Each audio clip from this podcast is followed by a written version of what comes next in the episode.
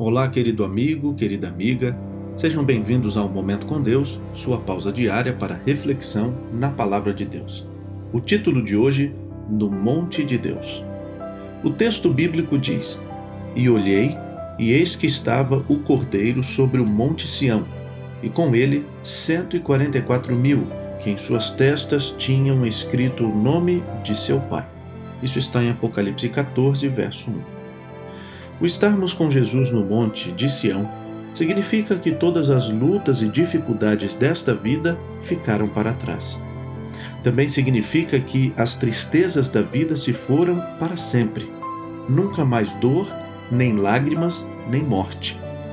Algumas vezes nós enfrentamos os vales de vida, mas está chegando o dia quando deixaremos este mundo e subiremos para estarmos para sempre com o Senhor, como diz o apóstolo Paulo Porquanto, o Senhor mesmo, dada a sua palavra de ordem, ouvida a voz do arcanjo e ressoada a trombeta de Deus, descerá dos céus, e os mortos em Cristo ressuscitarão primeiro. Depois nós, os vivos, os que ficarmos, seremos arrebatados juntamente com eles entre nuvens, para o encontro do Senhor nos ares, e assim estaremos para sempre com o Senhor. Isso está em 1 Tessalonicenses, capítulo 4, verso 16 e 17. Que o Senhor Jesus, que nos aguarda ansiosamente, abençoe o seu povo neste dia e a sua vida. Vamos orar?